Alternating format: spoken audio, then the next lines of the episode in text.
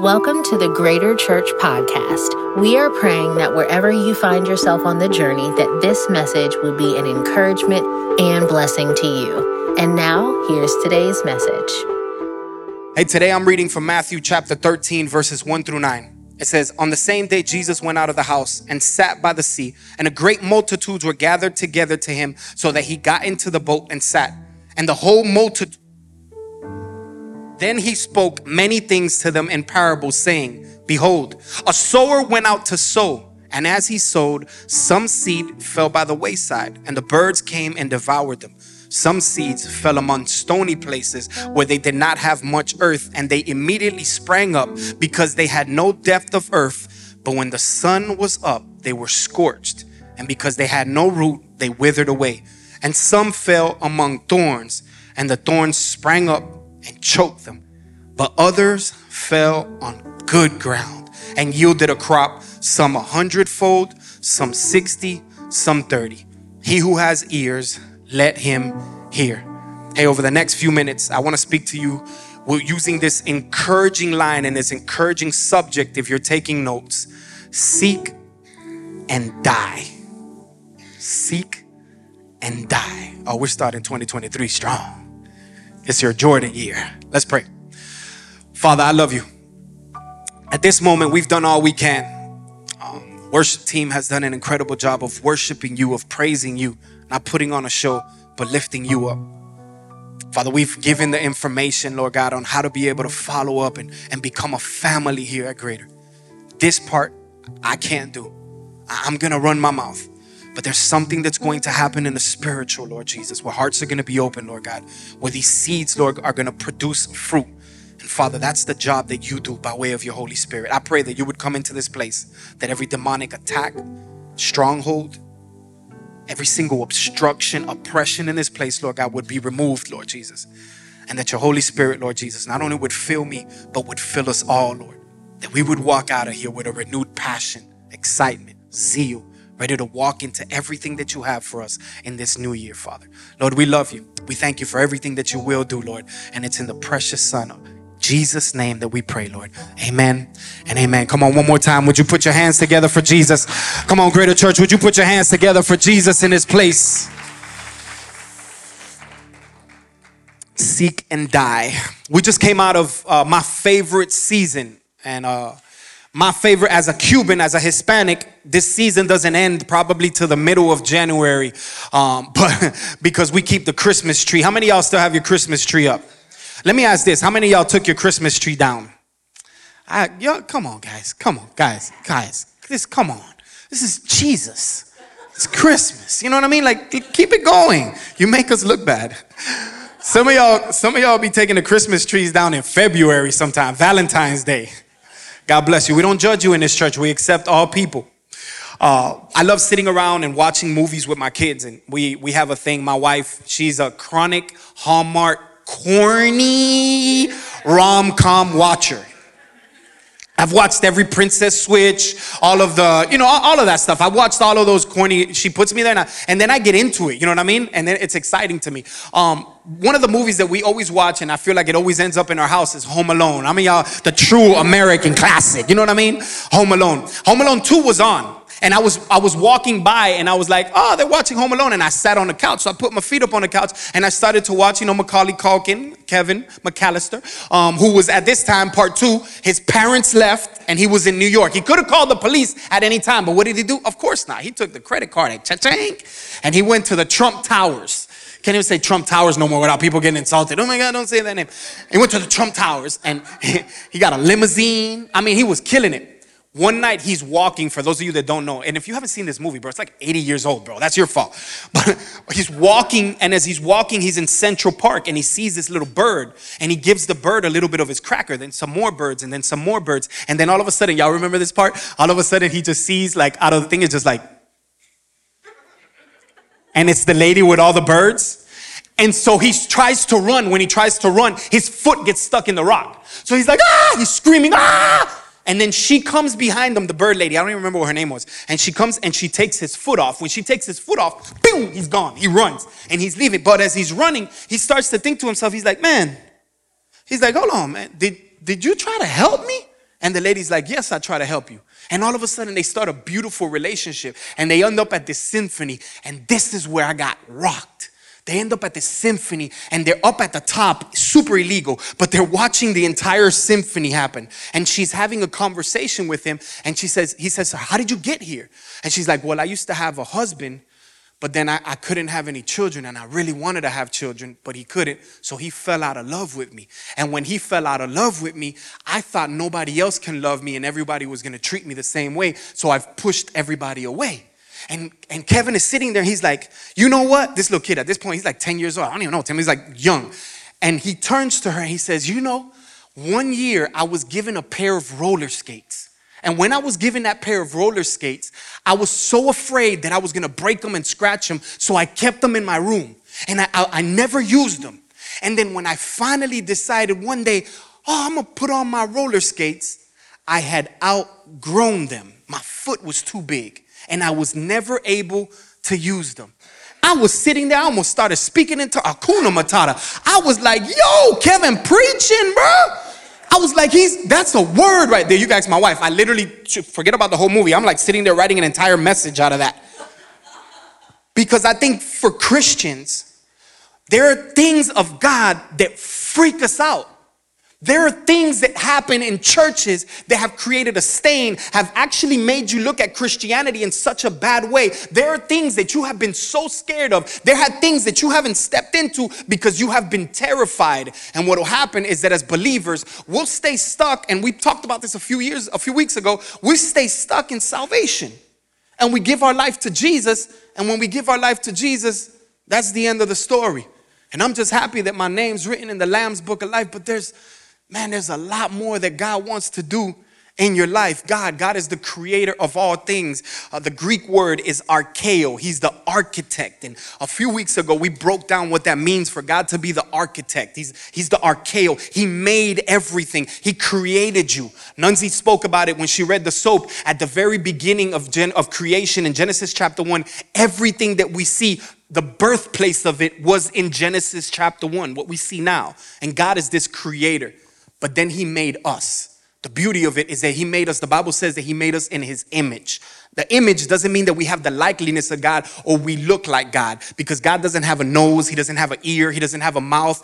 He really he doesn't speak. God doesn't have facial features the way we do. It's called anthropomorphism.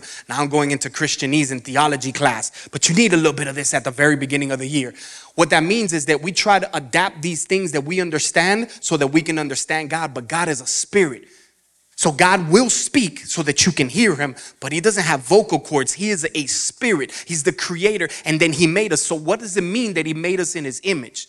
This is what it means that he made us in his image. He made us iconia. That word image means iconia. And what it means is that we're icons. Icons, literally, if you take that word in the Hebrews, it just means that you are a window that you can see to something so much more profound. That's who we are, that we're these windows to something so much more profound. But many times we don't live those profound lives. God is the master builder. I'm gonna give you a bunch of Bible today. Watch this.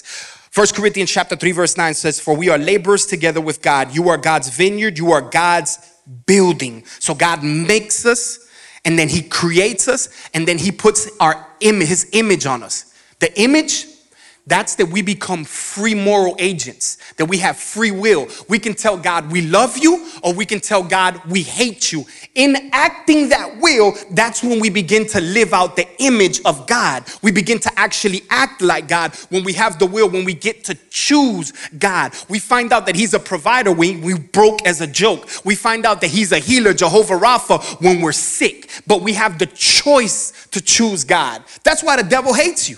You could be strung out on crack. You can be your identity screwed up. You could be so far lost in the world, but you still carry his identity. And I believe he did that to piss the devil off. So every time that you step and that the enemy sees you, he sees the image of God and it pisses him off because he understands how far he has fallen. Can I tell you that that's why we get up in the church and we're not encouraging you. We're not trying to lift your self esteem up. We're telling you something that's already a reality that you are a child of God and that you carry the image of God. You're in iconia. There's something so profound inside of you. Ecclesiastes chapter 3, verse 11. It says that, that God, He has He's created us, right? And He's made you and he's been so beautiful. But then he says, He has made everything beautiful in its time. Also, he has put eternity in their hearts. That, that's what we carry, bro. But for so many of us, we live these lives and our life is so confused. It's so perplexed because there's so much wonder, there's so much greatness inside of us, and we're just happy to get up and go to work the next day. And we're just excited that we get to come home and take our shoes off. And then we get to just go to church and listen to a message and worship a little bit and then go home and go spend a little bit of time next to the dinner table. Hopefully, you're fasting, so you're not going to a barbecue spot.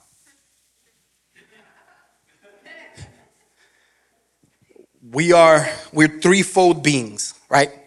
So we're not a body and a soul that received a spirit. No, no. We were a spirit first in the mind of God, and then we received a body, and then we received a soul. Mind, body, and soul, triune. I can show you this in scripture. Watch this. Look at what the Bible says. Jeremiah chapter 1, verse 5. It says, Before I formed you in the womb, I knew you. So before God started knitting you together in your mom's womb, you were already a thought, meaning that you were a spirit. But our spirit, it's perfected, it belongs to God, it is God's. But what happens is that our soul and our body is on a journey of trying to catch up to this thing. So though God says that he has performed, I mean that he has perfected it and that he has known us way before we ever had flesh, we still have this journey that we're on. And this journey is going to be found in threes. You're going to hear about this in just a second. It's going to be found in threes. Everybody say threes. Jesus says, a farmer went out to sow some seeds. We read this at the beginning. And he says, as he sowed the seeds, some of it fell amongst ground that wasn't good. Some of it fell on, on, on ground without any fertile soil. Some of it fell on, on hard ground. Some of it fell between the thorns, and the birds of the air came and snatched it. The sun scorched it. But then he said there was one fourth of the seed that actually took ground. And that one fourth of the seed, the Bible says, some of it produced 30 fold, some of it produced 60 fold, and some of it produced 100 fold. I would put your seatbelt on because we're going to dive a little bit today. Because I believe that this is a natural progression that God has us on. So much of what happens in churches today, and man, we're, we're, we're not, not only are we guilty of it, we're excited and we're glad to be this, but so much of what's preached in church has to do with your body, Keep your pants up, keep your skirts down. Stop eating 35 McChickens every time you leave from church. Eat healthy. But it's also talking about the soul. It also talks about us with sin, us turning away from sin and don't sin, and this is the bad, and you shouldn't do this, and hell is real, and you're going to hell. All things that are real. But what will happen though is that we forget and we neglect the spiritual matters of things that there's a lot more that God wants to do. Three fourths of it is destroyed, one fourth is found. Jesus is trying to teach us that, yo, there, there's something bigger that you can move from being producing 30 fold, that you can produce 60 fold, and that you can get to a place where you can produce 100 fold. But for so much of the church, we, we're just happy with 30 fold. And we're just happy with the part that we never had anything to do with. We're happy with the fact that salvation you didn't do anything about it, but we're happy just to have our names written in the Lamb's Book of Life. And I'm just saved enough. And I'm just grateful that I get to come to church and that I've given my life to the Lord. And we stay in this space, and some of us stay in that space for 30, 40 years without progressing and producing anymore. Man, it got super quiet in this place. Philippians chapter 3, verse 14. The Bible says, I pressed for the mark of the prize of the I press for the mark of the prize of the high calling. It's crazy that Paul would pull from Jesus a little bit here.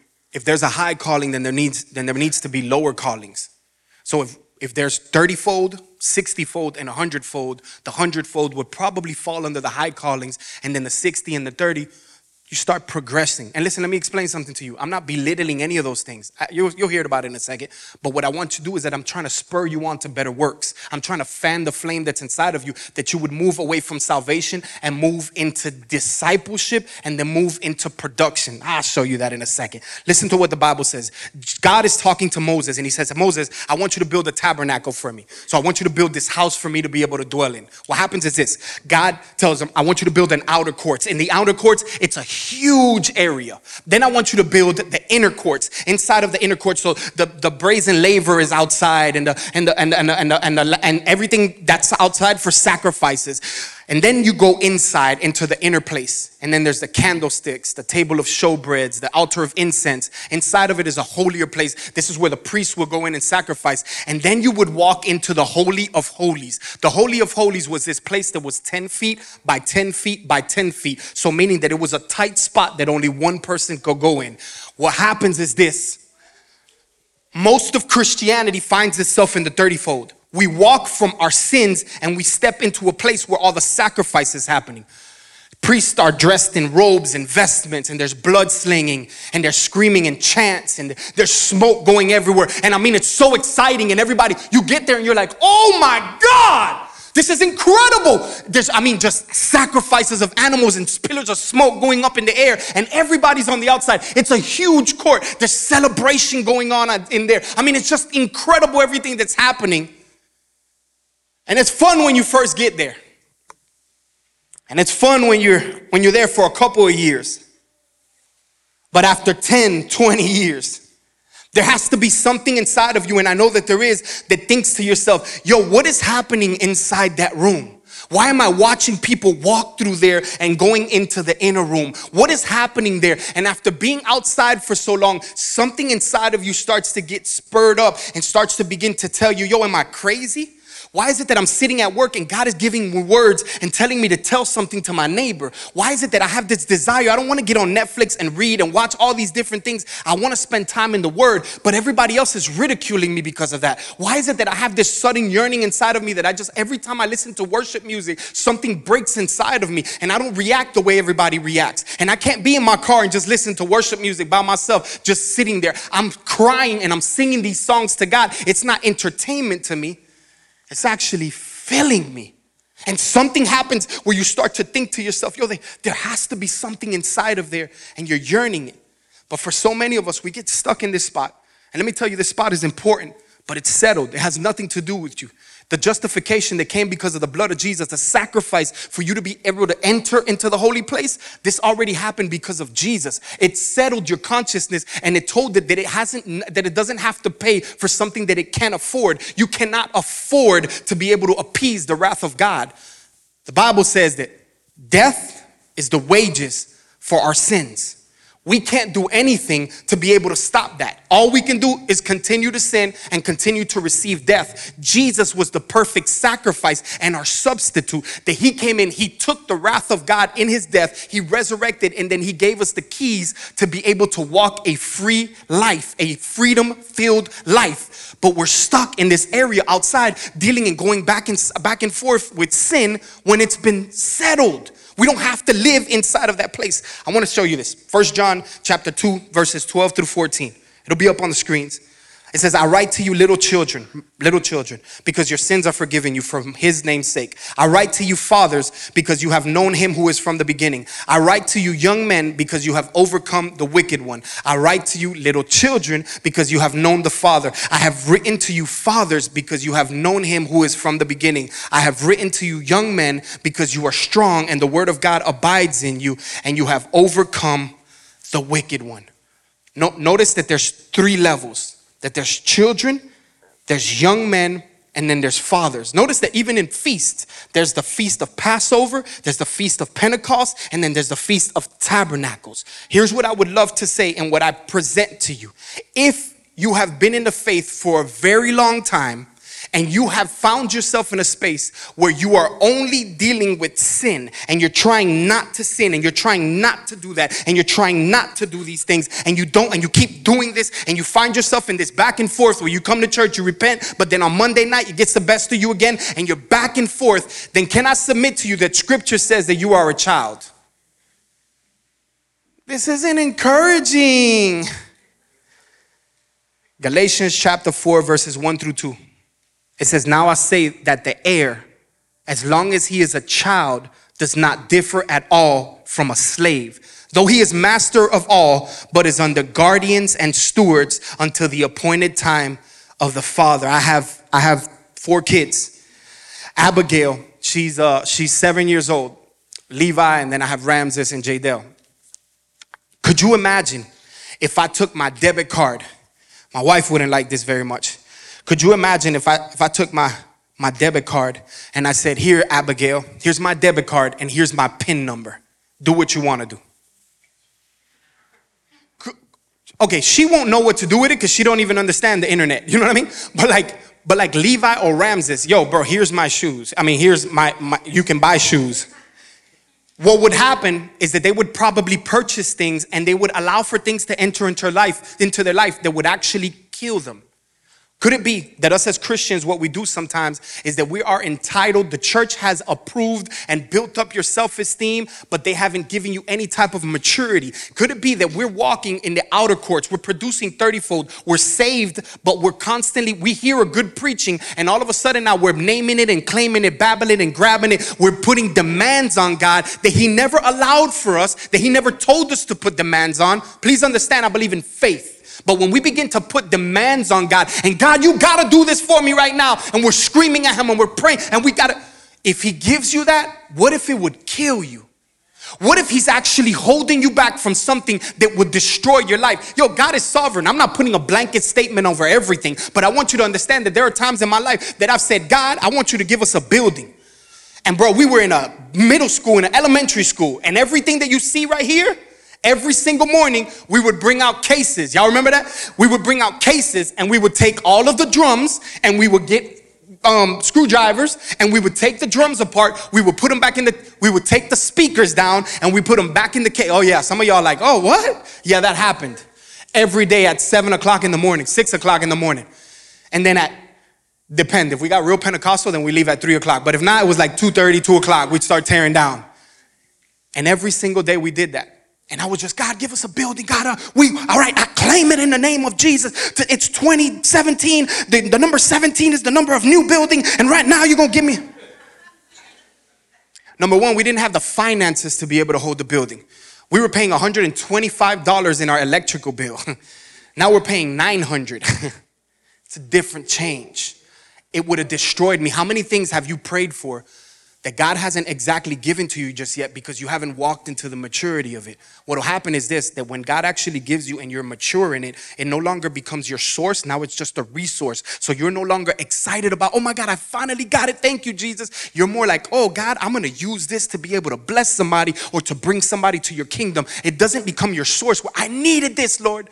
Now it becomes something that's just like, you know what? I understand it a little bit better and I see what you're doing in my life. But it's us moving away from the 30 fold into the 60 fold when maturity happens. Y'all say, Chino, how do we move into the 60 fold? Okay, so all three and a half of y'all, the Bible says that David has this dream in his heart that he wanted to build a temple for God. And when he wanted to build this temple for God, God told them, you, you unfortunately cannot build this temple because there's too much blood on your hands. And he told David, You're not gonna build it, but your son is gonna build this temple. So Solomon, he begins to gather, and people start giving him resources from all over the place and super generous to him. And Solomon gets everything that he needs, and he builds this beautiful temple. I mean, in the back of the crown molding, inside of the back of it, there were onyx and jewels and diamonds and gold and sapphires, things that people will never see. And we can easily think, why did he put that where nobody can see it? Isn't that a waste? It's not a waste because it doesn't have any monetary value to God. He owns it all. It's a rock to God. Solomon builds this thing and to announce the temple or the opening of the temple in what would seem like a modern day red ribbon cutting. I want to show you what the Bible says in Second Chronicles chapter 5 verse 12. It says, "And the Levites who were the singers, and all those of Asaph and Heman and Jeduthun, with their sons and their brethren, stood at the east end of the altar, clothed in white linen. Yo, we have we gotta have the worship team in white linen. In white linen, having cymbals. We need tambourines. How many y'all want to bring tambourines back to the church? We're gonna take them from you, Nuno. You can't have tambourines. No. All out beat, catching the Holy Ghost at the wrong time having cymbals, stringed instruments, and harps. With them, 120 sounding trumpets. I want you to see that real quick. With them, 120 priests sounding with trumpets. I want you to understand something. He's dedicating the temple that is built by man's hands, in which God is going to dwell into this temple. I want to show you something because I think it's super important. Here it is that the Bible says in Acts chapter 1, verse 5, 15, I'm sorry. It says, In those days, Peter stood up. This is Jesus has now died. He's resurrected. He's had a conversation with the disciples and he's told them, I want you to wait in the upper room. So for 10 days, Pentecost is 50 days. 40 days was from the time of Passover all the way to the time of Pentecost. So 10 days before Pentecost happens, for 10 days, they have shut themselves in the upper room, 120 individuals. And the Bible says that all of a sudden, while they were there praying, there came in and there was a sound as of a rushing wave, a rushing wind went in there, and there were tongues of fire on each one of them. And all of a sudden, people from the surrounding areas inside of an upper room, think about this. Me and you are in this room right now, and if 120 of us start talking, could you imagine our neighborhood begins to hear it? It's miraculous, but I believe that it is also representative of what it sounds like for trumpets to blast. So, what God was doing, Watch this, my time together. What God was doing was that number one, He was showing you that there is a temple that is going to be built by hands in which I would dwell. But in the second temple, the second time around, when God used 120 trumpets to announce a temple in which God would dwell, which is not made by hands, that God is living inside of us now.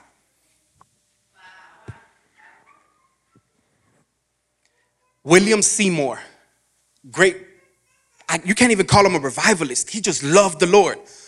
And this man sat there and he wanted to receive the baptism with the Holy Spirit. And he said, I, I need to receive the baptism with the Holy Spirit. And him at the Bonnie Brae house, not even going to Azusa Street, you could read this. For 10 days, they sat there and they fasted and they prayed. They didn't move. How many y'all want to stay for 10 days? Don't worry, I'll tell your boss. You're fine. Okay, cool. I'll stay by myself. 10 days fasting and praying. And all of a sudden, the Bible says, not the Bible says, historians dictate and say that 10 days after that, all of a sudden, one person was baptized with the Holy Spirit. And from that moment, six million people were affected because of what happened on Azusa Street people were healed. Police officers would come in there. It's documented. You can see them say it with their own mouth. Police officers would go into this room in Azusa Street, open the door to try to go tell him, hey, there's too much crowds. There's too many people outside. There's too many people in here. And the moment that they would come, boosh, they would fall flat on their face because of the power of the Lord. Because individuals got together and said, We're gonna pray for 10 days. There's no distractions. We're gonna just spend time in the presence of God. This is what happened when the 120 trumpets blew on the day of Pentecost. I wanna show you something even a little bit deeper. Y'all wanna go a little bit deeper? Luke chapter 4, verse 16 through 21. Watch this. Leviticus chapter 25, I'm not going to explain or, or, break that whole thing down, but Leviticus 25, if you're taking notes, it dictates and it explains to you what is Jubilee, what happens in Jubilee. Debt is canceled. So if an individual goes and, and, and, and if I owe somebody a certain amount of money, then if I don't have the money to pay them back, then what will happen is that my sons will be sent into slavery and they will have to work until that debt is paid back. If in that 50 year gap, what will happen is that when 50 years hit, every single 50 years, you would be released of all of your debt. So you no longer owed Visa, that debt would be canceled. You no longer owed Wells Fargo with your house, that debt would be canceled. How many y'all, do me a favor, raise your hand and wish that we still had that, that the debts would just be canceled? Raise your hand, come on. The debts would be canceled. Okay, cool. Um, I need you to raise your hand if somebody who owes you money, you wish that debt was canceled. That was super holy a minute ago. Yes, Jesus. This is Oprah. You get a card. No. we don't like that part. Luke chapter 4, Jubilee. That's what happened with Jubilee. Every 15 years, the debt would be canceled. Every seven years, you would work the land. And at the end of seven years, times seven years, which is 49 years, on the 50th year, you were told, do not till your ground. Everything that came out of that ground was for free for everybody else. Y'all don't want to hear that part. Luke chapter 4, verse 16 through 21. It says, So he came, Jesus to Nazareth, where he had been brought up. And as his custom, he went into the synagogue, aka the church. It's a great custom. You want a New Year's resolution? Go to church. He went into the synagogue on the Sabbath day and stood up to read. And he was handed the book of the prophet Isaiah. And when he had opened the book, he found the place where it was written, The Spirit of the Lord is upon me because he has anointed me to preach the gospel to the poor. He has sent me to heal the brokenhearted, to proclaim liberty to the captives and recovery of sight to the blinds, to set at liberty those who are oppressed, and to proclaim the acceptable year of the Lord. Then he closed the book and he gave it back to the attendant and he sat down.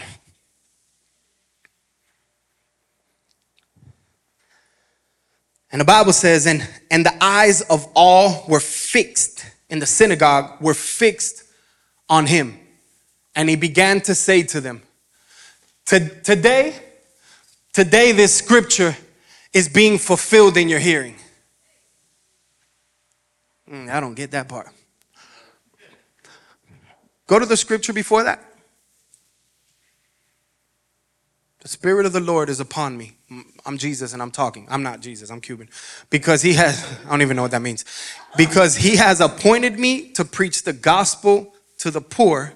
He has sent me to heal the brokenhearted, to proclaim liberty to the captive and recovery of sight to the blind, and to set at liberty those who are oppressed. This is the part that I don't think you got. And it says, to proclaim the acceptable year of the Lord. What Jesus was saying in this moment is that no longer do you have to wait for 50 years for your debt to be canceled.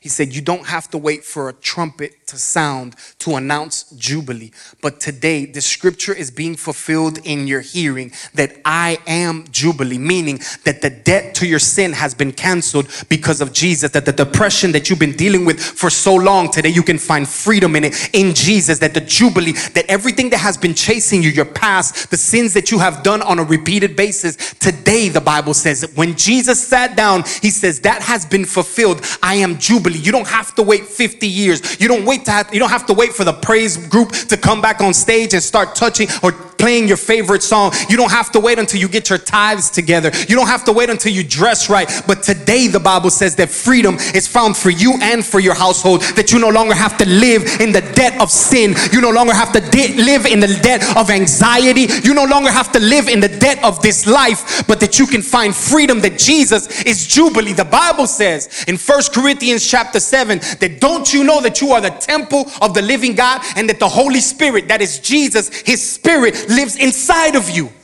That we are now the temples of the living God and that God lives inside of us. You want to move away from the 30 fold?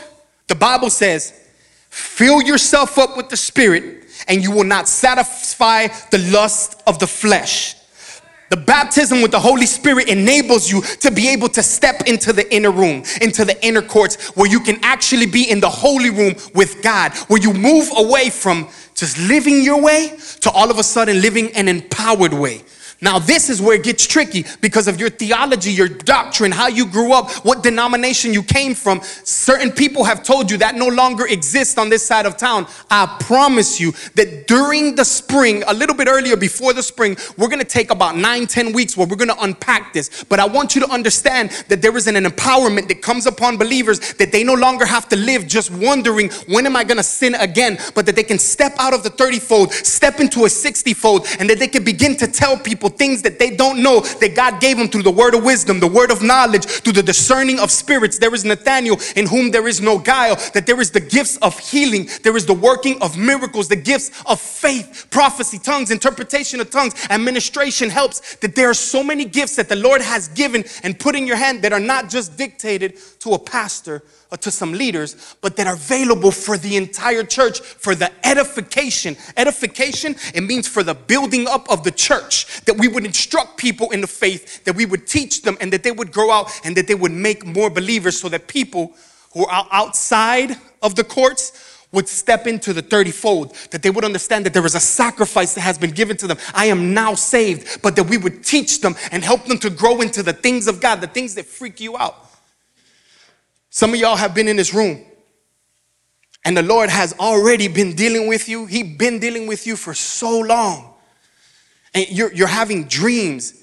And, and you've gotten to the point now where you're starting to write some of those dreams down because you're like, why does he keep telling me this? And all of a sudden you're talking to people. I was sitting with a, with a friend of mine and we, we had a worship service And in his worship service, there was a, a bass player, and that bass player was next to me. It wasn't you, David, I promise. Maybe. And I'm with this bass player, and the, and the Lord just, he, he, he shows me like a, like a fishing line. And then he shows me fish coming in. And I'm like, what I do is I stop at that moment because I don't want to get Christianese with it because I'm a preacher. I can take that and I can preach it. So I was like, hey man, I, the Lord showed me, he's playing the bass. Don't worry, David, I promise.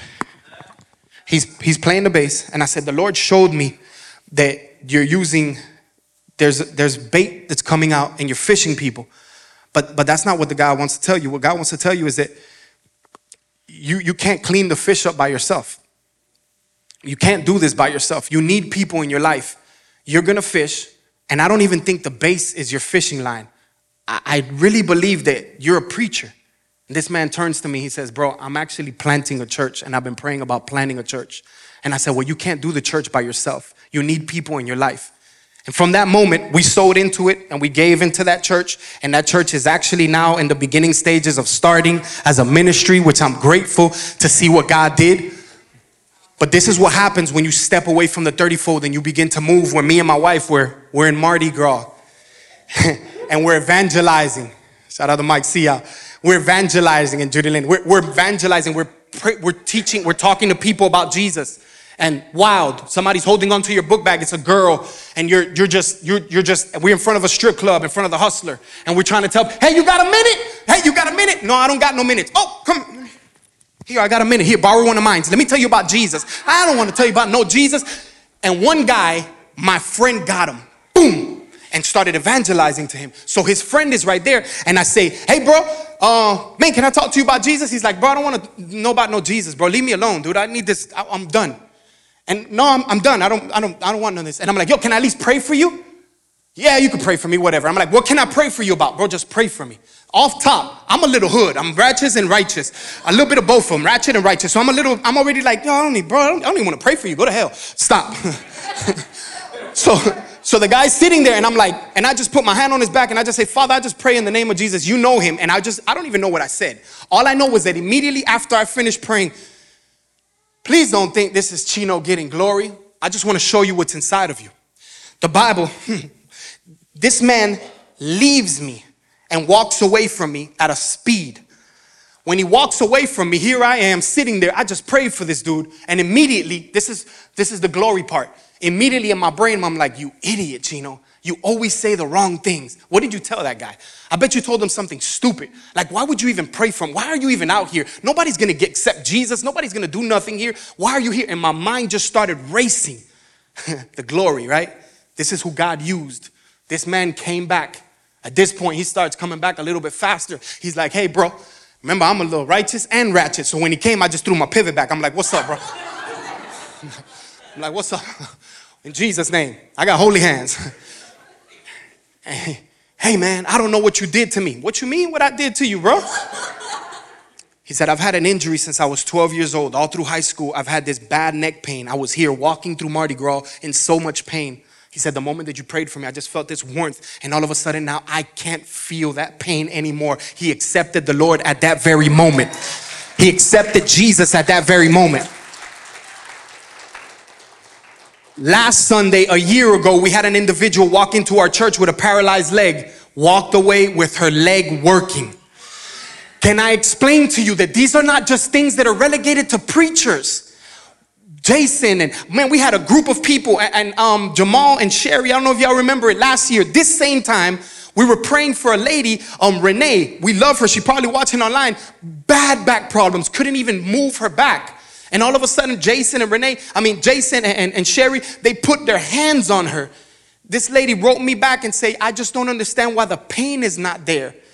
To this day, she has been healed. It's not just the preacher, it's not just the pastor, it's something that God has given to us so that we can step into the 60 fold. Not for you to start your LLC or your ministry or for you to be a headliner on TBN or for you to travel the country as a world renowned evangelist. It's so that people that are broken and far from God can come to know Jesus. If you heal them, if you give them the word, but they don't know Jesus, then you're failing at this. Then you're not doing it correctly. But when God can actually put maturity in you and you can walk into this thing, it changes the game.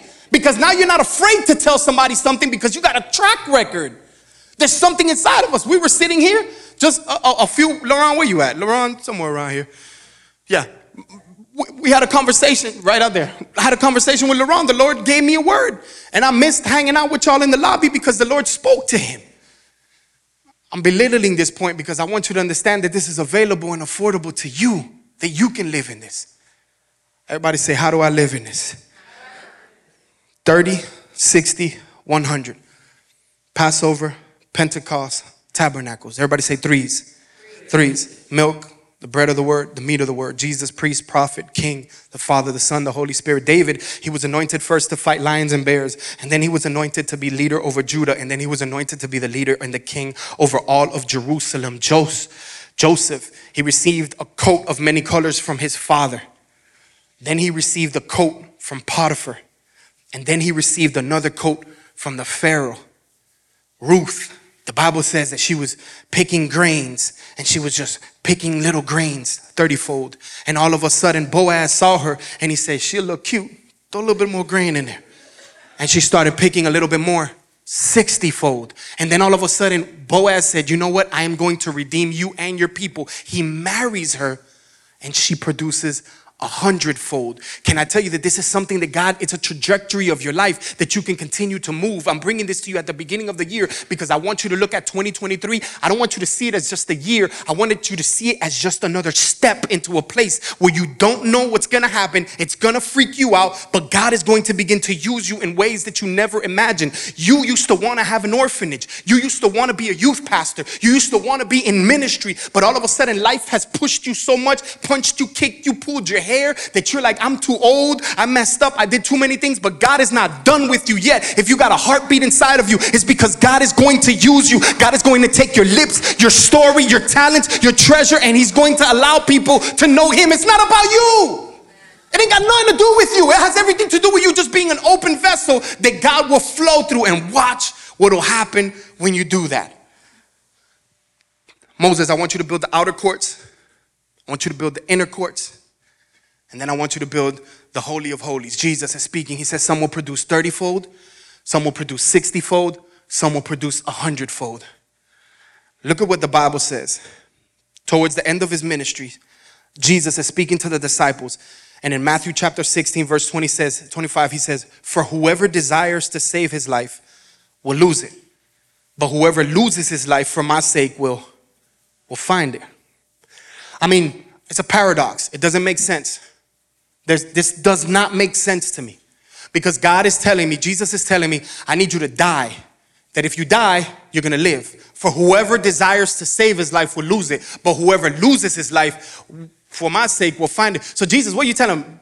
We just, do we Jim Jones this thing? Just a couple y'all know what that is. We're gonna pass out a little juice now. We all gonna take, you like that, John Luke? We're gonna take a little. We're going to take a little juice and we're all going to meet the Lord. Not, a, I don't, it's, the kingdom is always upside down. People offend you, you forgive them. People hurt you, you bless them. He, he always flips it upside down. For so long, we've said these words during the pandemic, and we had no idea what these words actually meant. Because if we did, we probably wouldn't say them as much as we, as much as we did.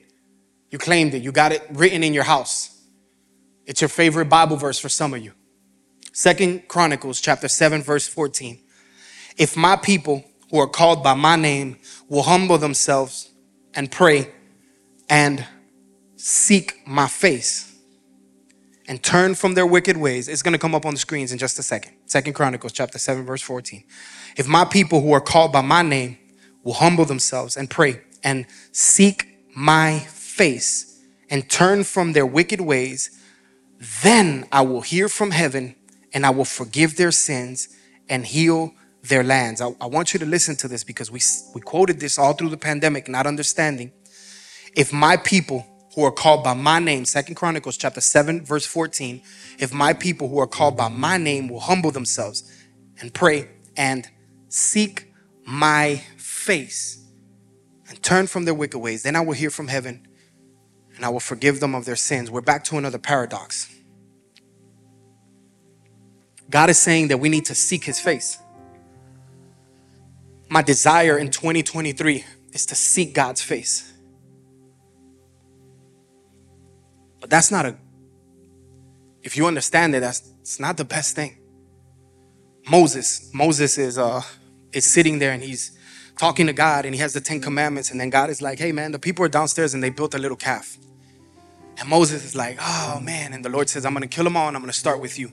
And Moses, no, no, no, no, stop, stop, stop, stop, Let, let me go talk to them. Let me let me go talk to them. The Bible says that he goes down there, he talks to them, and the people have built this little four inch by six inch calf with earrings and different things, and he grabs it, turns it into dust, and he tells everybody, drink it. And so many people died because there was so much disunity at that moment.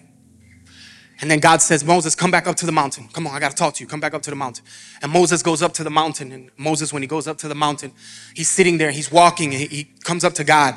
And in this discourse, found in Exodus, the Bible says in, in chapter 33, he's, he's like, he's walking, he's like, hey, God, I, I understand this part. This is the Cuban International Version. I understand this and I, I get it. But like, you got me chasing after you and you got me doing all of these things. But if I'm honest with you, like, I don't even know who you are. I, I don't even know who you are. These people are worshiping because they don't even know who you are. I, I just want to see your face. Can I just see your glory for just a second? And look at what the Bible says Exodus chapter 33, verse 20. But he said, God said to him, You cannot see my face, for no man shall see me and it's a bit of a problem. If my people who are called by my name would humble themselves, pray, and seek my face. But if I seek your face, I'm gonna die. But you're asking me to seek your face. You're asking me if you wanna live, I need you to die. It's a paradox, it's flipped upside down.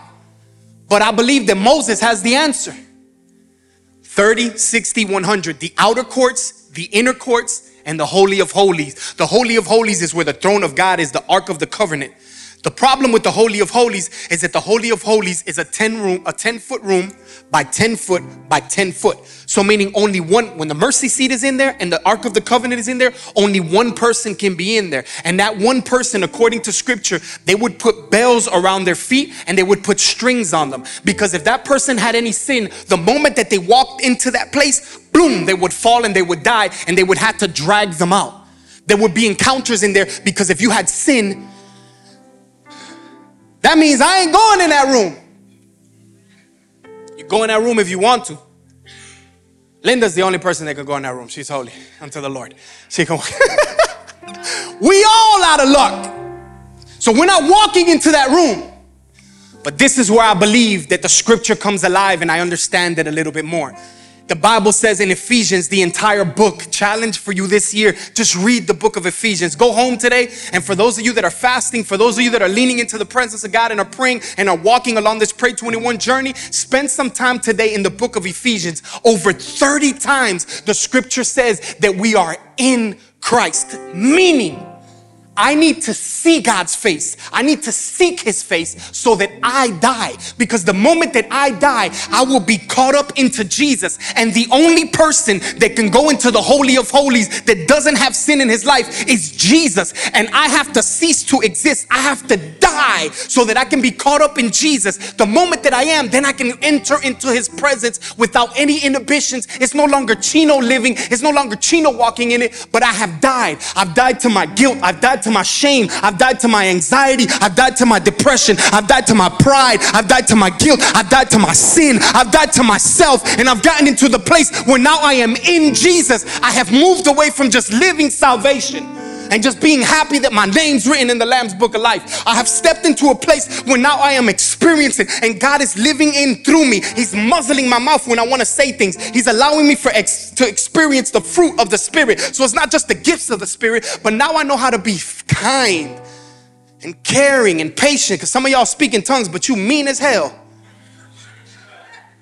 Now I know how to shut my mouth and I can walk into a space where I'm living spirit led. I'm living by the Spirit. But then there's a moment that you just step into there where you cease to exist and you die. And now when you go to church, it's not, I need to get there so I can hear the word. Now you understand that worship is the moment where I encounter him. My arms are raised because I know him. He's living inside of me. This is the part that I need. Now you understand where the word is coming on. This is, God, I'm listening to you. What are you, what are you going to say to me?